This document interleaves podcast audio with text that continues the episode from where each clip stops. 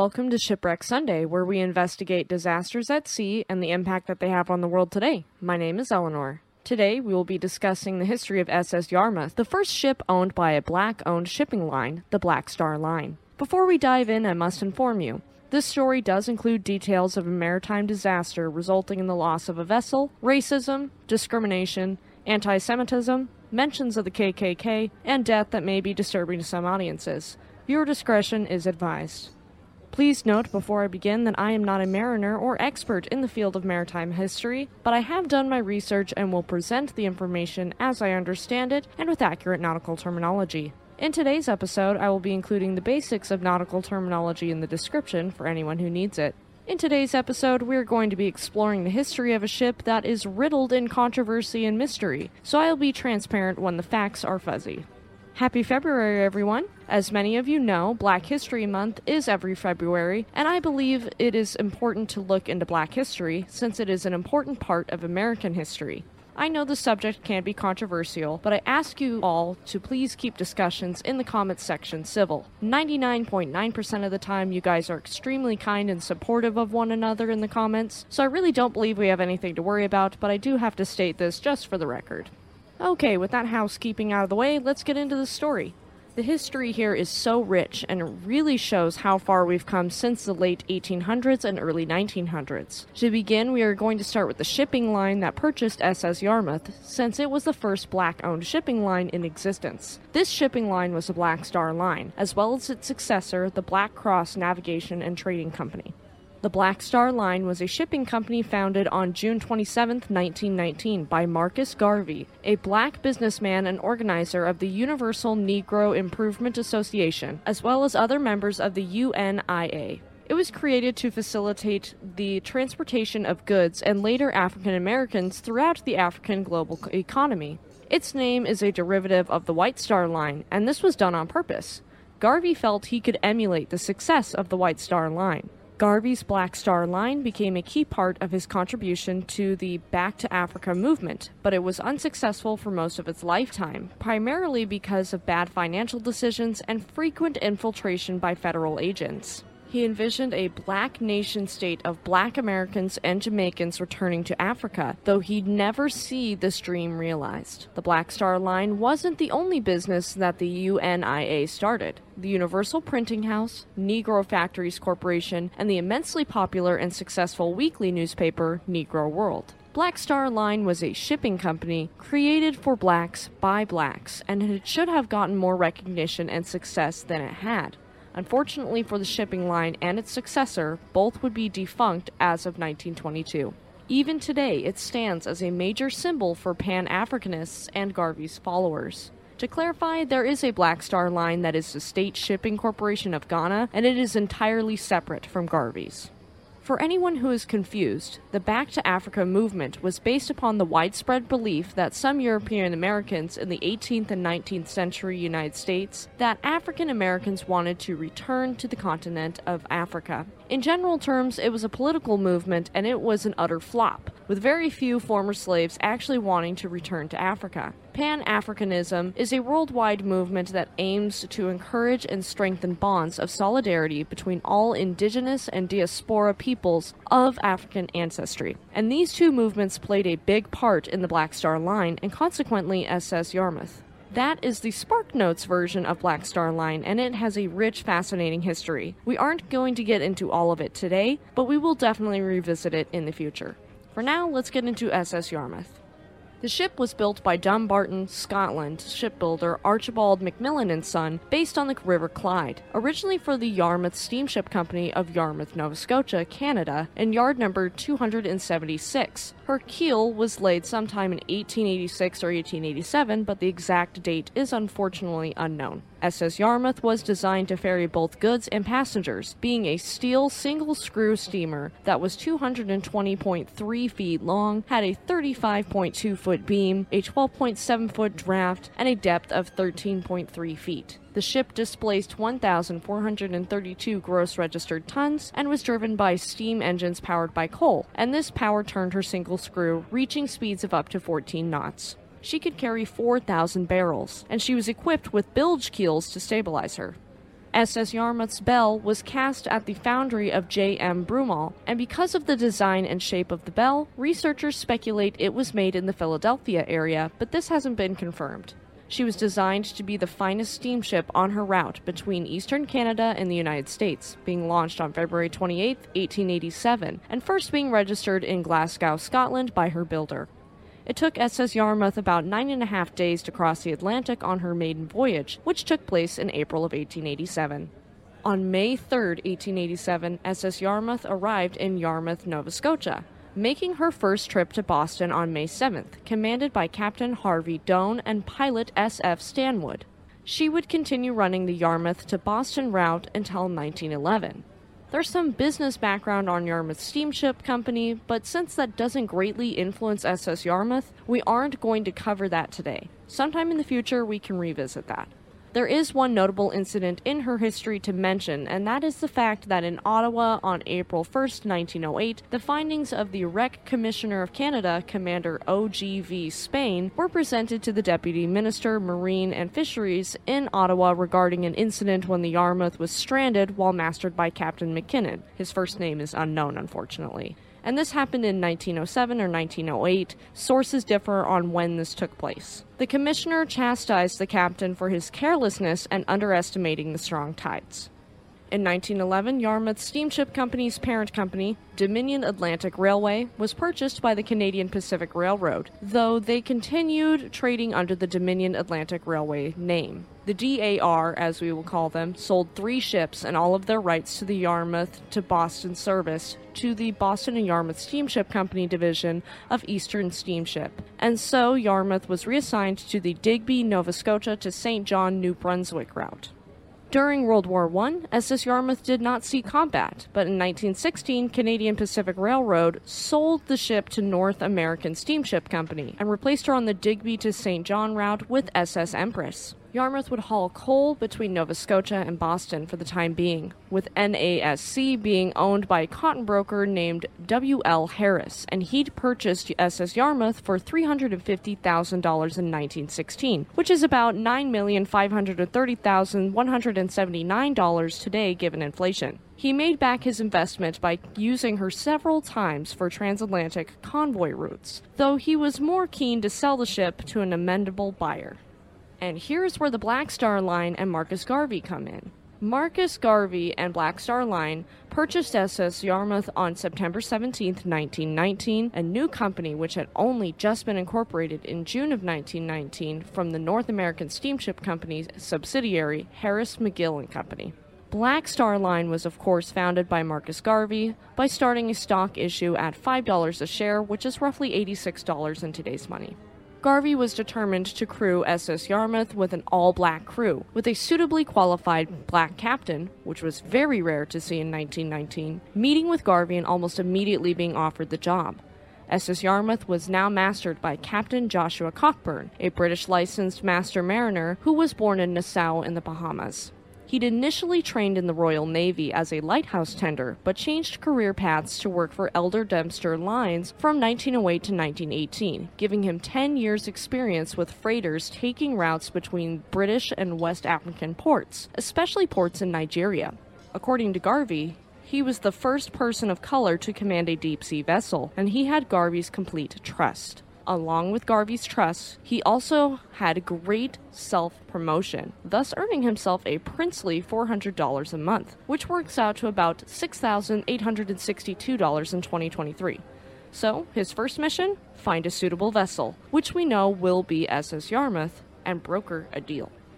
Unfortunately, J. Edgar Hoover's FBI, or Federal Bureau of Investigation for anyone unfamiliar with American federal police forces, had already been investigating and infiltrating Garvey's other projects and the Black Star Line. And one of these infiltrators was Dr. Arthur Ulysses Craig. Captain Cockburn took Craig with him to inspect SS Yarmouth. Why? Because Craig was the first black electrical engineer in the United States and was qualified for the inspection. The two men found that SS Yarmouth was desperately in need of extensive, drastic repairs. Her boiler crowns needed renovated, and the hull was almost worn out. Despite these problems and going against the advice of Craig, Cockburn deemed SS Yarmouth seaworthy and they decided to purchase her, with the Black Star Line needing to dump $5,000 immediately into new boiler crowns before her maiden voyage for the young shipping line. In 2023, that would be about $85,780, so a very risky investment. There is a theory presented by researchers as to why Cockburn would insist on this ship.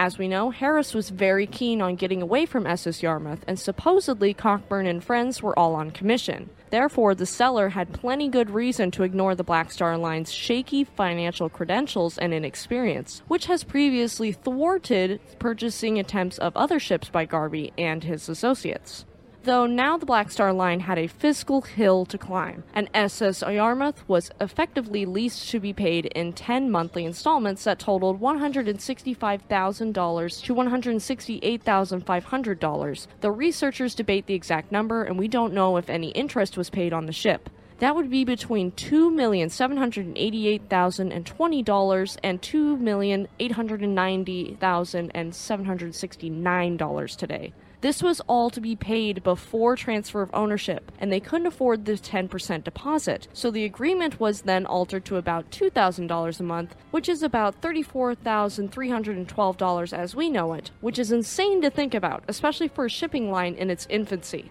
Of course, the founding of the Black Star Line and all of its activities and purchases were political statements. The Negro World, the newspaper Garvey founded that we covered earlier, made quite the show of William Monroe Trotter, a newspaper editor and real estate businessman from Boston, sailing on SS Yarmouth as a cook and waiter on his way to the Paris Peace Conference. Apparently, an indignity had been done to him, and he couldn't receive a passport from the United States government for the trip. However, the Negro world inflated some of these details and blatantly lied about others, as confirmed by Trotter for the Boston Post's July 24, 1919 edition, and repeated for the Baltimore Afro American's August 8, 1919 issue. Trotter did travel to Paris as a cook, but not on the SS Yarmouth. Instead, he done so on the French vessel L'Encore. Yarmouth would be unofficially rechristened as Frederick Douglass, though the intent to change her registration papers was never fulfilled, and so we will continue to call her SS Yarmouth. Black Star Line made many claims that they were the owners, but unfortunately, due to the lease, these claims were not true. Due to the fact that she was on lease before the completion of the terms of sale, she couldn't be officially renamed. She would sail her entire career with British registration and under the Union Jack and Maple Leaf flag because of the financial obligations of her lease not being completed. Her maiden voyage for the Black Star Line under the first black captain was to the West Indies and Central Americas on November 24, 1919. Other than the one Scottish engineer, the rest of her crew was mostly black British men, which was rare and incredible to see. A full crew of black men was unheard of.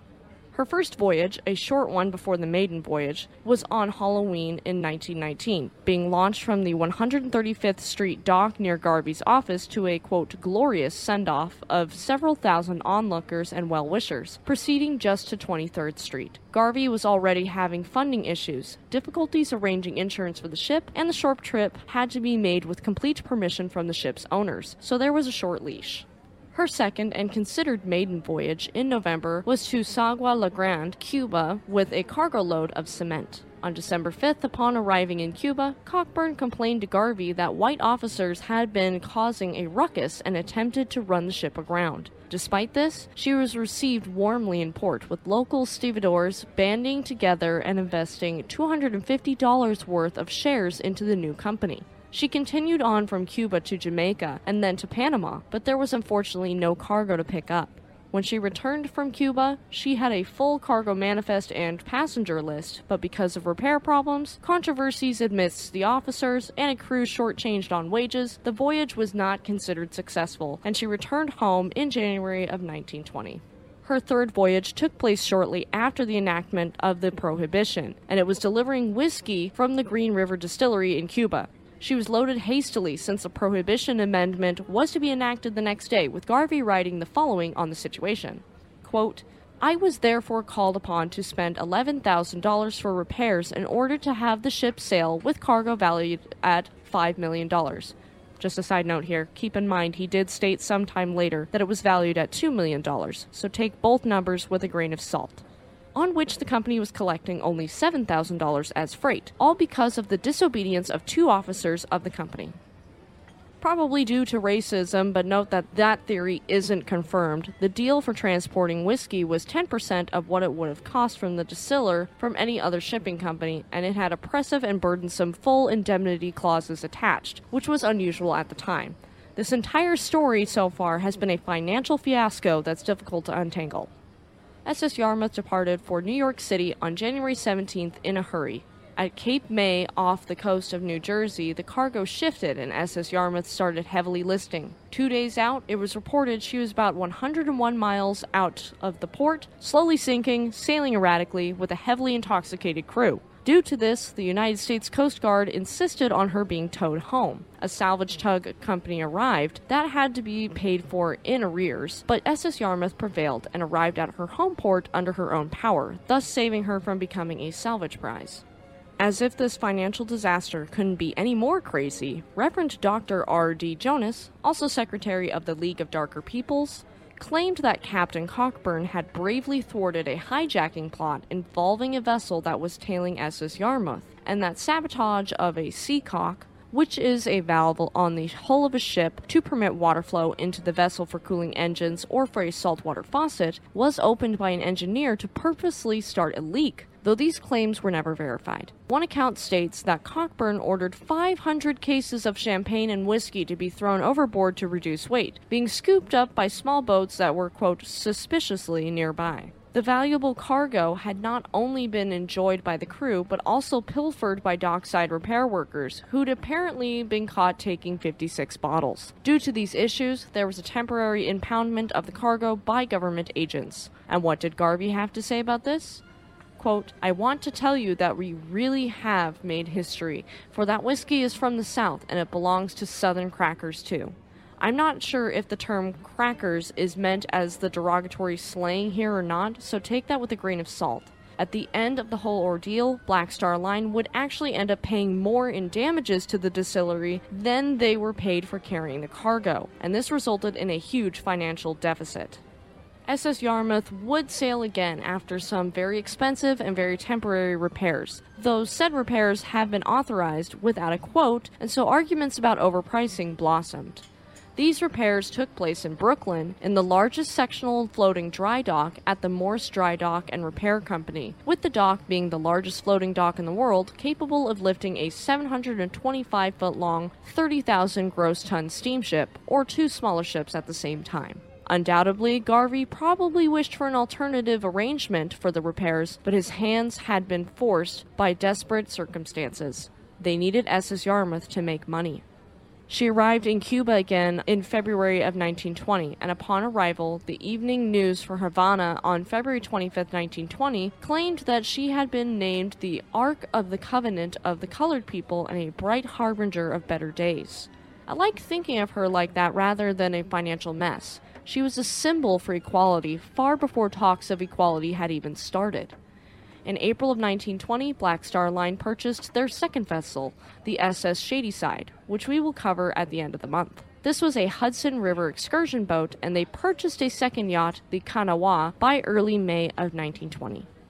As for SS Yarmouth, her story would end sadly and with a whimper.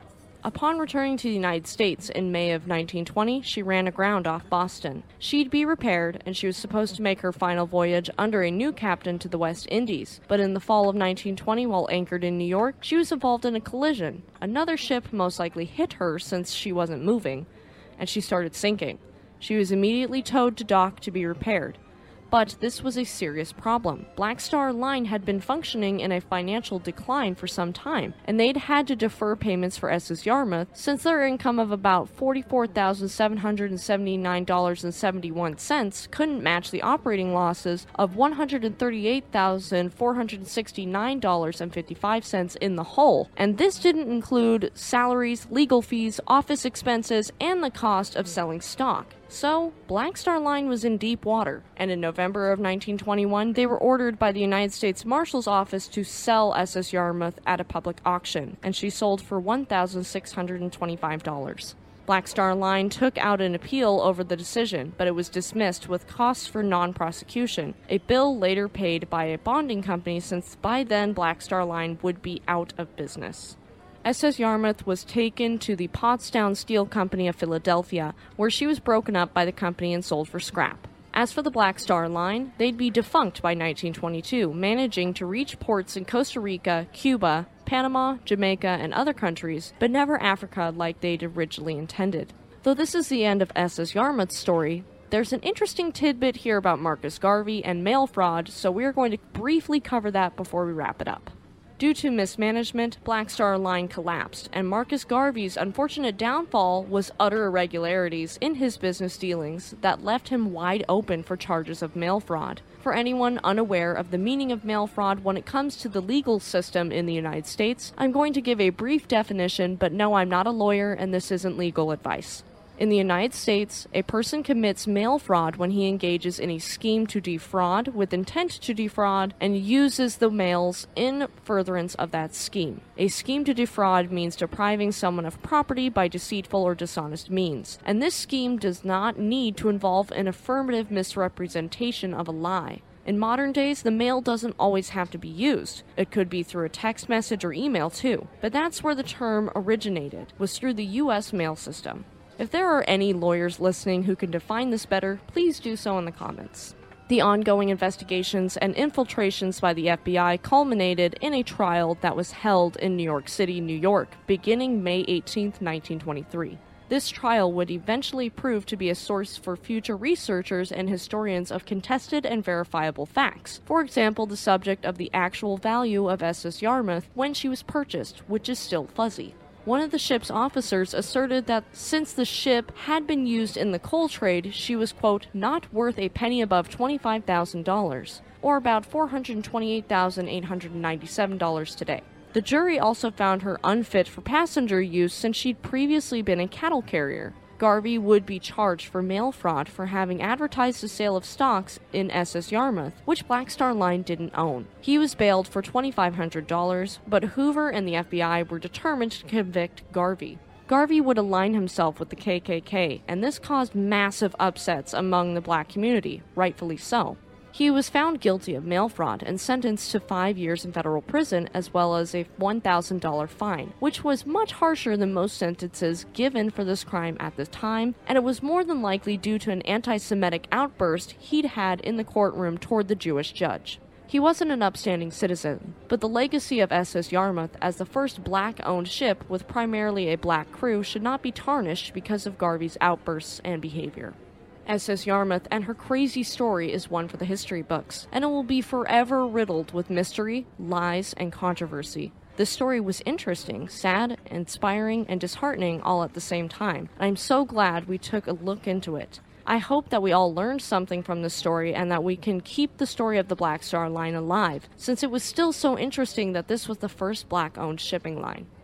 Thank you for tuning in to Shipwreck Sunday. If you liked this episode and are listening on YouTube, please give us a like, leave us a comment, and subscribe to our channel. If you liked this episode and are listening on Spotify, Samsung Podcasts, Amazon Music, or another podcast service, please subscribe for more content and leave us a five star review, as it does help us reach more listeners like you. If you have any ships you'd like us to cover, please leave us a comment and you might hear your favorite ship here on the podcast. Check out our community tab for updates and interact with us. And don't forget to check out our second channel, Speed Force Media. Tune in next Sunday for the story of USS Mason, a destroyer that served in World War II and one of the first warships to have a primarily black crew. Have a great week, and we'll see you next time.